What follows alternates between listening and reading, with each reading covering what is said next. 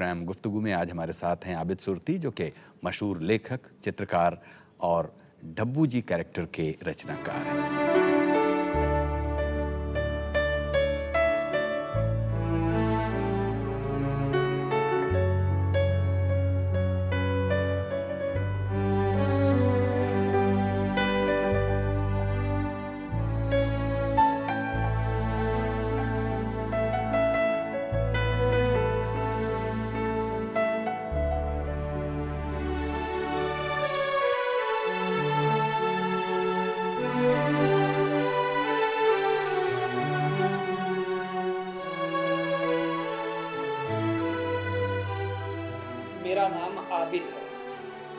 मेरा जन्म सौराष्ट्र, गुजरात में हुआ था। आबिद सुरती, चित्रकार, लेखक, पत्रकार, व्यंग्यकार और जाने माने कार्टूनिस्ट हैं। सौराष्ट्र के एक अमीर कारोबारी परिवार में पैदा हुए आबिद सुरती की ज़िंदगी मुफलिसी, जद्दोजहद और आखिरकार कामयाबी की एक ऐसी दास्तान है जो इस बात की निशानदेही करती है कि इंसान अपनी कोशिशों से किस्मत के मंसूबों को बदल सकता है। सूरत में आबिद सुरती के पुरखों का फलता फूलता कारोबार था। लेकिन दादा के सातों जहाज़ डूब गए और परिवार सड़क पर आ गया।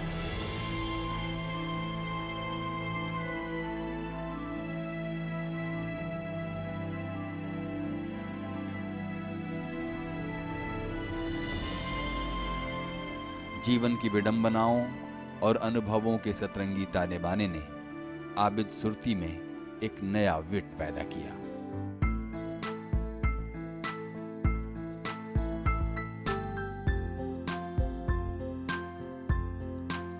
हर हाल में मुस्कुराना और हँसते हँसते बड़ी बड़ी बातें कह जाना आबिद ने इसी उतार चढ़ाव भरी ज़िंदगी से सीखा।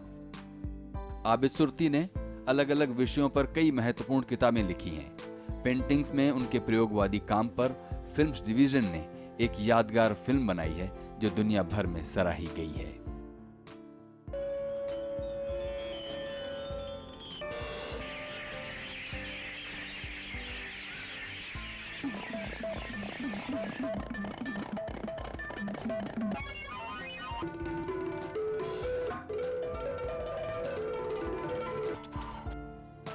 आबिद सुरती भारत में हिंदी कार्टूनिंग के जनक कहे जाते हैं। लोकप्रिय साप्ताहिक धर्मयुग के लिए आबिद सुरती ने जब एक नया कार्टून कोना ढब्बू जी के नाम से शुरू किया तो हिंदी में इस पॉकेट कार्टून ने पाठकों को इसका दीवाना बना दिया। आबिद सुरती का बनाया एक कॉमिक्स बहादुर भी है, जिसे मौलिक भारतीय कॉमिक कैरेक्टर माना जाता है।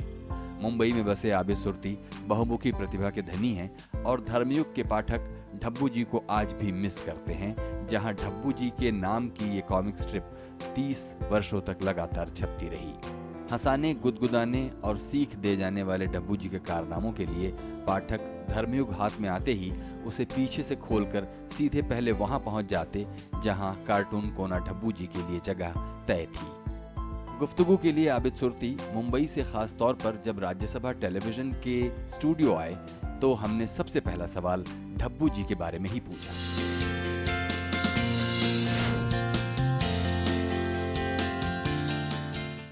आबिद साहब कई बार आप ही की बनाई हुई कृति आपसे ज़्यादा बड़ी हो जाती है। आप खुद लेखक भी हैं और मूलतः चित्रकार हैं। आपका लेखक और आपके चित्रकार के ऊपर डब्बू जी जो कि एक कार, पॉकेट कार्टून है वो इतना सर चढ़कर बोलता है कई बार आपको इस बात का मलाल होता है। मेरे लिए तो दुगनी खुशी की बात है कि कोई मेरी चीज़ इतनी लोकप्रिय हुई और इतने लोगों तक पहुँची और कहाँ कहाँ से लोगों के फ़ैन में लाते हैं तब मुझे मुझे इतना आनंद होता है और मेरे ख्याल से मेरी कमाई यही है। मेरा अनकॉमन मैन डब्बू जी जो जो है वो हर जगह टांग अड़ाता रहता है। कभी कई बार उसकी टांग टूट भी जाती है कई बार औरों की टांग भी तोड़ देता है वो।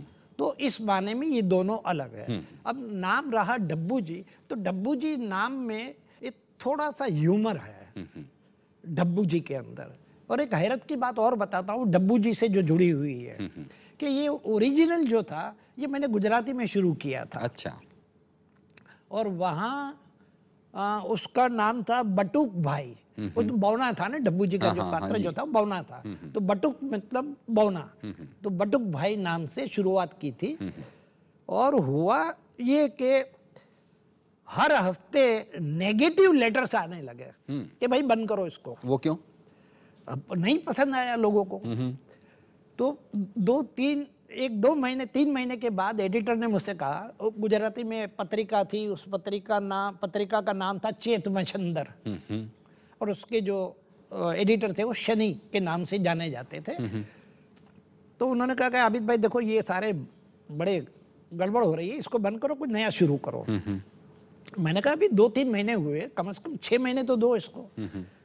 तो यूँ समझ लो कि चार पाँच महीने में ही बंद करना पड़ा उसको।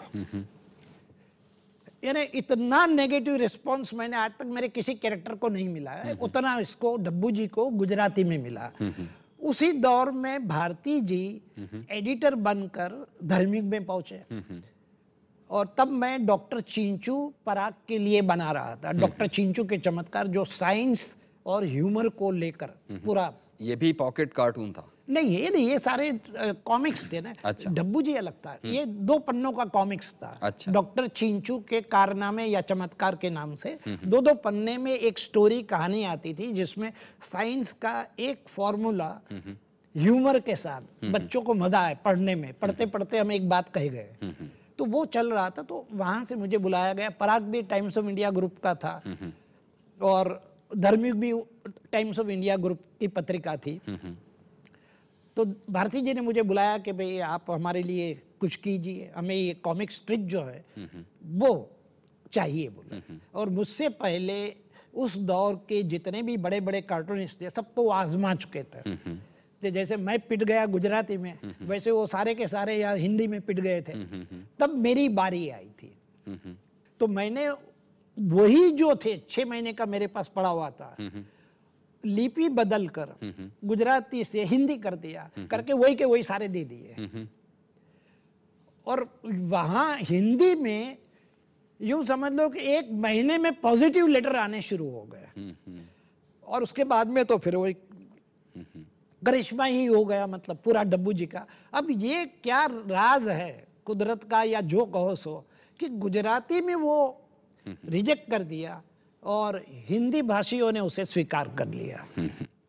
अभी वक्त है एक छोटे से ब्रेक का। ब्रेक के बाद हाजिर होंगे और बातें जारी रखेंगे मशहूर कार्टूनिस्ट लेखक और चित्रकार आबिद सुरती के साथ। इतवार के रोज इतवार का आधा दिन मैंने फिक्स रखा है। सवेरे नौ बजे से लेकर दोपहर में एक दो बजे तक किसी भी एक बिल्डिंग को टारगेट करके उस बिल्डिंग में ऊपर से लेके नीचे तक जितने भी नल है वो सब मैं फ्री में चेक कर देता हूँ।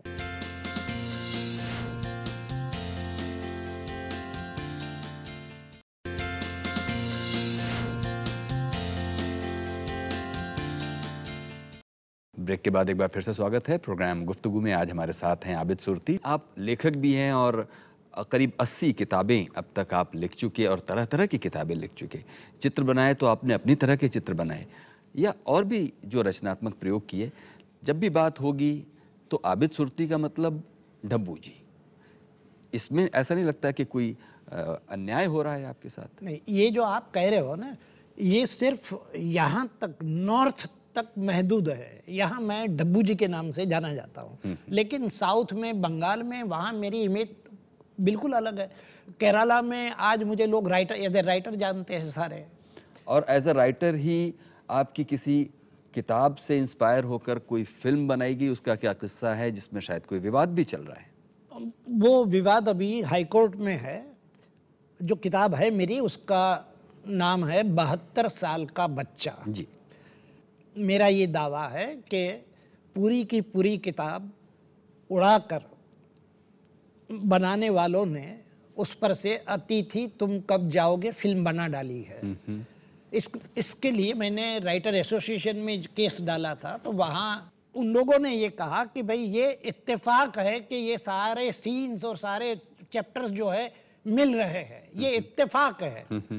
तो जो वहाँ का जो निर्णय ले जो डिस्प्यूट सेटलमेंट कमेटी के बाद में जो अपेलेट बोर्ड में जो कमलेश पांडे जी आए थे उन्होंने कहा कि अगर ये इत्तेफाक है तो ये बहुत बड़ा इत्तेफाक है और आप लोगों को राइटर के साथ सेटलमेंट कर लेना चाहिए। उन्होंने कहा हम माफ़ी मांगने को तैयार है जबकि करोड़ों की प्रॉफिट कर चुके हैं। पैसा नहीं देना है। लेकिन हम माफ़ी मांगने को तैयार है। मैंने कहा मुझे माफ़ी नहीं चाहिए मुझे पैसा चाहिए। और मैंने इसीलिए जब उन्होंने रिफ्यूज़ कर दिया पैसा देने के लिए मना कर दिया तो मुझे हाईकोर्ट में जाना पड़ा। और हाईकोर्ट में मैंने एक करोड़ का दावा किया। चुकी ना जाने तुम कब जाओगे। जा चुका है चैन सारा। जा चुकी है हर खुशी। रो रहे हैं देखा तुमने। कर दिया इतना जाने तुम कब जाओगे? अतिथि तुम कब जाओगे? जब आप ये देखते हैं कि आपके इस लेखकीय कंट्रीब्यूशन के साथ इस तरह की धोखाधड़ियाँ चल रही हैं शायद और भी लेखकों के साथ चलती होंगी तो क्या ये बात आपको आ, दुखी तो ज़ाहिर करती होगी? क्या ये भी वजह है कि अब आपने एक नया काम पानी बचाने का एक सिलसिला सा शुरू किया है कि लेखन में जो आपको न्याय नहीं मिल रहा है, उसको आप एक कॉन्स्ट्रक्टिव काम में लगाएँ। अगर कोई चुराता है बड़ी खूबी के साथ में तो एक ये भी खुशी होती है मुझे कौन सी चीज़ चुराई जाती है जो चीज़ अच्छी होगी। हीरे होगे तो उसी की चोरी होगी ना पत्थर की तो नहीं होगी। तो इससे ये भी साबित होता है कि भाई मेरा लिटरेचर जो है सही लिटरेचर है। अब पानी पर आते हैं। पानी बचाने की मुहिम मैंने बम्बई में शुरू की है। किसी संगठन के साथ मिलकर? नहीं नहीं मैं अकेला ही। वैसे ही मैंने जैसे बताया पहले कि मेरी परवरिश फुटपाथ पर हुई। तो फुटपाथ पर यार जीना यानी कि पानी के लिए एक एक बूंद के लिए लड़ाई लड़नी पड़ती थी वहाँ। जी। तो ये विरासत में चला ये बूंद बूंद दिमाग में घूमते रहता था कि किसी के घर में गया किसी दोस्त के दोस्त से मिलने गया तो देख रहा हूँ कि घर के अंदर फ्लैट में कहीं किचन में कोई नल गल रहा है कहीं बेसिन में गल रहा है कहीं टॉयलेट में कहीं ना कहीं एकाधिक नल तो गल रहा है। तो मुझे बड़ी तकलीफ़ होती थी कि एक एक बूंद के लिए हम लोग तो लो- जंग लड़ते थे और यहाँ किसी को पड़ी नहीं है। तो मैं लोगों से रिक्वेस्ट करता था कि भैया कुछ करो पानी बचाने के लिए। कहते थे कि हाँ हाँ जी हाँ कर देंगे कर देंगे करवा लेंगे हम। लेकिन होता ये था कि फिर बात आई गई हो जाती थी। कई बार ऐसा भी होता था कि प्लम्बर छोटे काम के लिए आता नहीं। तो दोनों तरफ़ से बात थी। और ये घुटन मैं लगातार महसूस करता जा रहा था। 2007 में मैंने एक अखबार में ये पढ़ा कि एक सेकंड में एक बूंद टपकती है यानी कि वेस्ट होती है यानी कि गटर में जाती है। तो एक महीने में एक हज़ार बोतल एक हज़ार पानी हज़ार पानी की हाँ गटर में चली जाती है। ये जो हुआ तो मेरे दिमाग में एकदम से ब्लास्ट हुआ। अब तक मेरे भी जहन में ये था बूंद बूंद बूंद मेरे जहन में घूम रहा था। लेकिन ये अंदाज़ा नहीं था कि एक महीने में एक हज़ार लीटर पानी चला जाता है। तो जैसे ही ये दिमाग पर इसका असर हुआ कि वैसे ही विचार आया कि ये बूंद मैं रोक सकता हूँ। मैं गंगा को नहीं बचा सकता। बम्बई में बैठा हूँ गंगा नहीं बचा सकता। बचाने की ज़रूरत उसको भी है। लेकिन नहीं बचा सकता, मगर मैं दो चार बूंदे पानी की तो बचा सकता हूँ। और मैं क्या सबको ही बचा सकता है। तो ये संदेश मैं पहुंचाना चाहता था लोगों तक। तो इसलिए मैंने क्या किया? पहले तो यह कि जब ये विचार आया कि मैं कर सकता हूँ तो उसी दिन मुझे यूपी गवर्नमेंट में साहित्य संस्थान जो है यूपी साहित्य संस्थान उनका संदेश मिला कि भी आपको लाइफ टाइम अचीवमेंट अवार्ड आपको एक लाख रुपया दिया जाएगा। तो जैसे ही एक शुभ विचार आया जब मैं मेरा कहना है कि जब भी हम कोई बहुत अच्छी बात सोचते हैं समाज के बढ़िया समाज को बढ़िया बनाने के लिए कोई बढ़िया बात सोचते हैं तो पूरी कायनात हमारे साथ हो जाती है। जैसे ही विचार आया वहाँ से पैसा आया और मैंने काम शुरू कर दिया। तो मैं ऐसा करता हूँ कि इतवार के रोज इतवार का आधा दिन मैंने फिक्स रखा है। सवेरे नौ बजे से लेकर दोपहर में एक दो बजे तक किसी भी एक बिल्डिंग को टारगेट करके उस बिल्डिंग में ऊपर से लेके नीचे तक जितने भी नल है वो सब मैं फ्री में चेक कर देता हूँ। साथ में मेरे एक प्लम्बर रहता है और जहाँ लीकेज है वो फ्री में लीकेज ठीक हो जाता है।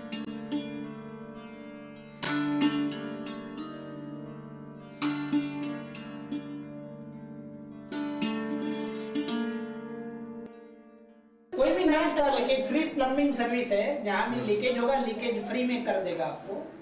कहीं भी बाथरूम टॉयलेट इधर तो इस तरह ये मूवमेंट शुरू हुआ। इसमें बड़े बड़े अच्छे अच्छे तजुर्बे हुए मुझे।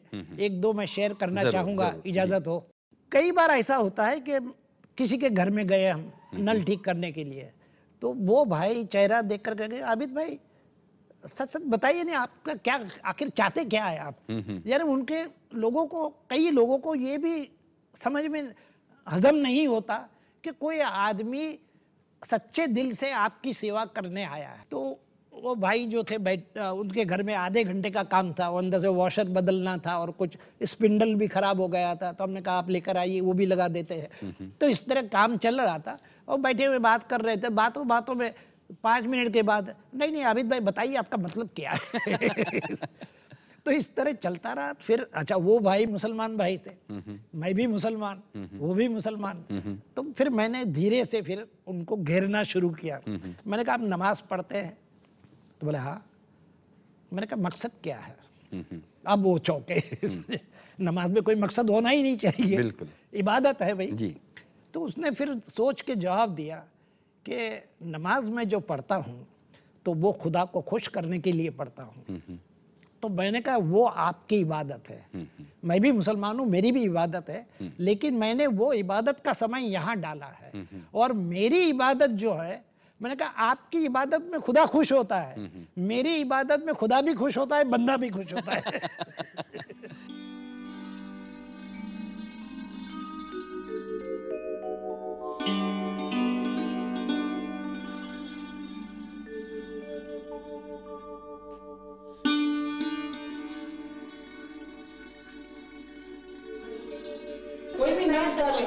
प्लम्बिंग सर्विस है जहाँ भी लीकेज होगा लीकेज फ्री में कर देगा आपको।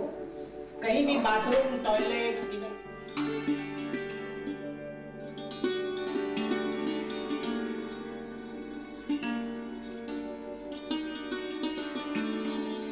मेरा जो ओरिजिनल कॉन्सेप्ट जो है ना वो तो ये है कि आपकी जेब से एक पैसा भी न जाए।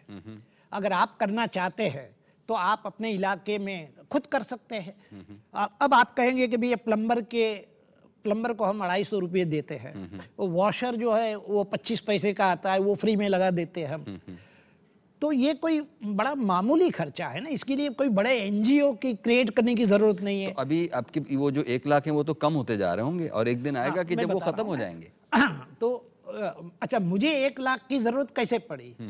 मुझे एक लाख की ज़रूरत इसलिए मतलब एक लाख से मतलब ज़्यादा पैसा इसलिए चाहिए कि मैं उसका ज़्यादा से ज़्यादा प्रचार करना चाहता हूँ। मैं सिर्फ़ अगर पानी बचाने का काम करना चाहता हूँ अपने इलाके में जैसे कोई भी कर सकता है तो उसको पैसे की ज़रूरत नहीं है। सिर्फ़ प्लम्बर का पैसा खर्चा है ना? तो उसके लिए मैंने क्या किया है कि ड्रॉप डेट के मैंने टी शर्ट बनाए हैं। जो मेरे फाउंडेशन का नाम है ड्रॉप डेट फाउंडेशन ड्रॉप यानी बूंद। एक बूंद मरी तो हम मरे। कॉन्सेप्ट ये है। तो उसके टी शर्ट बनाए टी शर्ट घर में सौ रुपए में पड़ता है। और हम वो टी शर्ट बेचते हैं। और ये कहकर बेचते हैं कि भैया देखो ये हमें घर में सौ में पड़ा है। आप हंड्रेड प्लस कुछ भी दो। तो कोई 105 रुपए देता है और कोई 500 भी देता है। तो इस तरह प्लम्बर का खर्चा निकल गया आपका। अच्छा। तो फिर खर्चा क्या बचा आपका? ये तो बहुत ही बहुत ही शानदार प्रयोग है आपका खासतौर पर बूंद बूंद पानी बचाने को लेकर। अभी वक्त है एक छोटे से ब्रेक का। ब्रेक के बाद हाजिर होंगे और बातें जारी रखेंगे मशहूर कार्टूनिस्ट लेखक और चित्रकार आबिद सुरती के साथ। पेंटिंग जो है वो मेरी सांस है और उसके बगैर मतलब मुझसे रहा नहीं जाता मुझे बनानी ही पड़ती मतलब। तो एक बार ऐसा हुआ कि बहुत बुरे दिन चल रहे थे तो मैंने अपना ब्रश और कलर मेरे पास पड़े हुए थे मैंने दीवारों को रंगना शुरू कर दिया। और मेरा घर जो है वो पूरा कैनवास बन गया।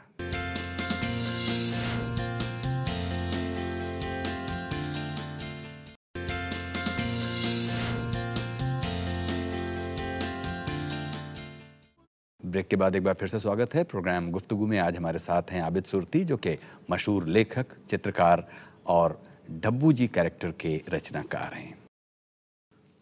आबिद साहब, पेंटिंग्स का आपका क्या तजुर्बा रहा? पेंटिंग्स मैंने पेंटिंग जो है, मेरा बेस है। बेस से मतलब ये है कि I am a born painter मैंने कार्टूनिंग किस लिए लिया? कार्टूनिंग मैंने इसलिए शुरू किया और उसको आगे इसलिए बढ़ाया कि मुझे पेंटिंग में सरवाइव करने के लिए मुझे पैसा चाहिए। पेंटिंग में सरवाइव करना तब भी बहुत मुश्किल था आज भी बहुत मुश्किल है। आज मेरी प्रदर्शनी तैयार है एग्जीबिशन पेंटिंग्स की। तीस पेंटिंग तैयार है जिसको तैयार करने में मुझे एक लाख रुपए लगे लेकिन मैं एग्जीबिशन नहीं कर सकता क्योंकि मेरे पास मुझे और अढ़ाई लाख रुपए चाहिए। पेंटिंग जो है वो मेरी सांस है और उसके बगैर मतलब मुझसे रहा नहीं जाता मुझे बनानी ही पड़ती मतलब। तो एक बार ऐसा हुआ कि बहुत बुरे दिन चल रहे थे। टाइम्स ऑफ़ इंडिया में हड़ताल चल रही थी तो मेरा इनकम का जो सोर्स था डब्बू जी का वो भी बंद हो गया। सूरत शहर में जब तब मेरी किताबें गुजराती में छपती थी सूरत शहर में। तो वहाँ बाढ़ आई तापी नदी में। तो पब्लिशर का खत आया मुझे कि आबिद भाई पूरा शहर डूब गया है आपकी किताबें तैर रही है। तो मतलब किताबें भी गई। तो सारे इनकम के ज़रिए बंद हो गए। अब मैं पेंटिंग कैनवास कहाँ से लाऊं कैसे पेंटिंग बनाऊँ? तो मैंने अपना ब्रश और कलर मेरे पास पड़े हुए थे। मैंने दीवारों को रंगना शुरू कर दिया। और मेरा घर जो है, वो पूरा कैनवास बन गया। तो इसी तरह मैंने कई प्रयोग किए पेंटिंग्स में।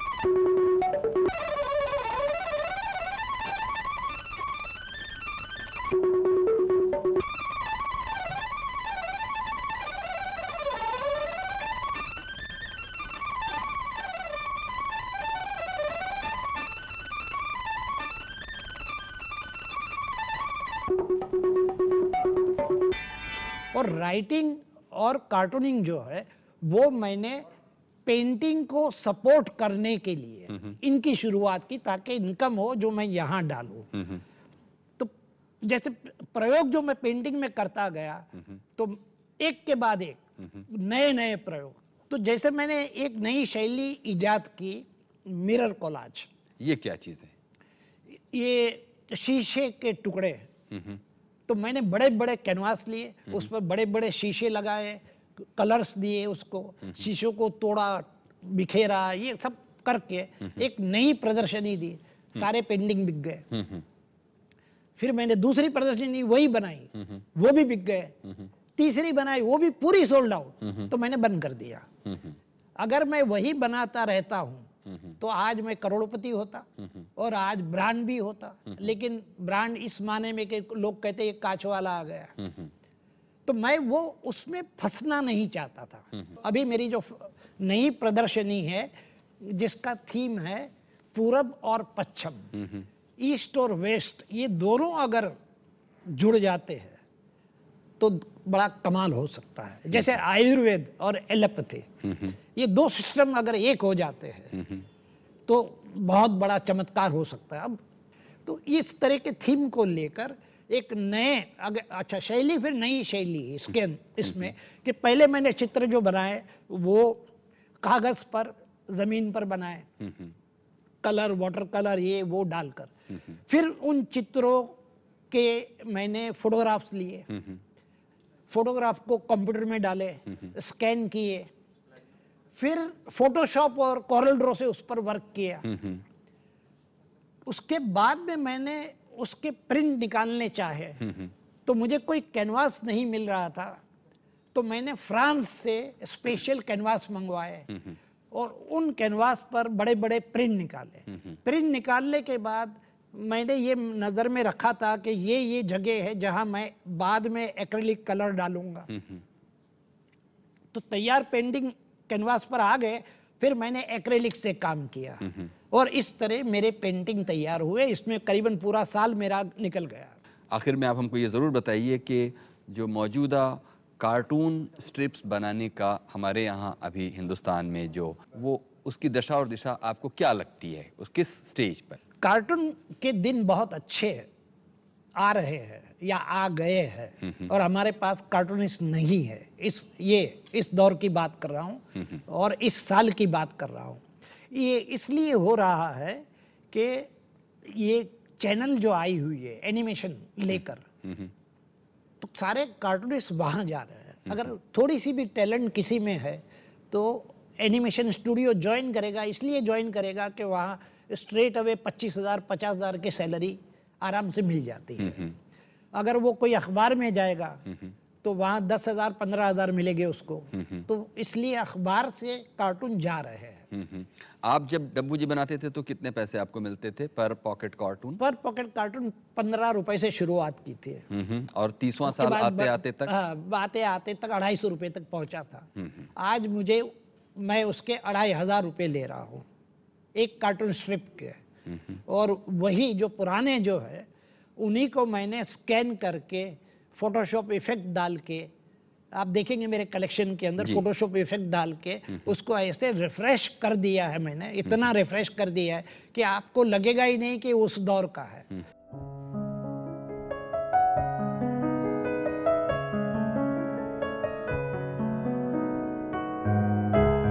और आइडिया भी पता नहीं क्यों आज भी लोगों को इतने पसंद आ रहे हैं।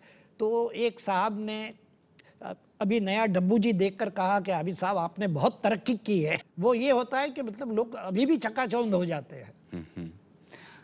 अब अब वक्त है कि हम आपको शुक्रिया अदा करें कि आप इतनी दूर से मुंबई से चलकर हमारे दिल्ली स्टूडियो आए और इतना वक्त आपने हमारे लिए निकाला। बहुत बहुत शुक्रिया। आबिद साहब इस प्रोग्राम में शामिल हुए धन्यवाद। ये थे मशहूर चित्रकार, लेखक, कार्टूनिस्ट आबिद सुरती प्रोग्राम गुफ्तु में। प्रोग्राम के बारे में अपनी राय हमें भेजना चाहते हो तो आप हमें लिख सकते हैं feedback dot R S T V at Gmail dot com पर। फ़िलहाल गुफ्तु से इरफान को दीजिए इजाज़त। नमस्कार।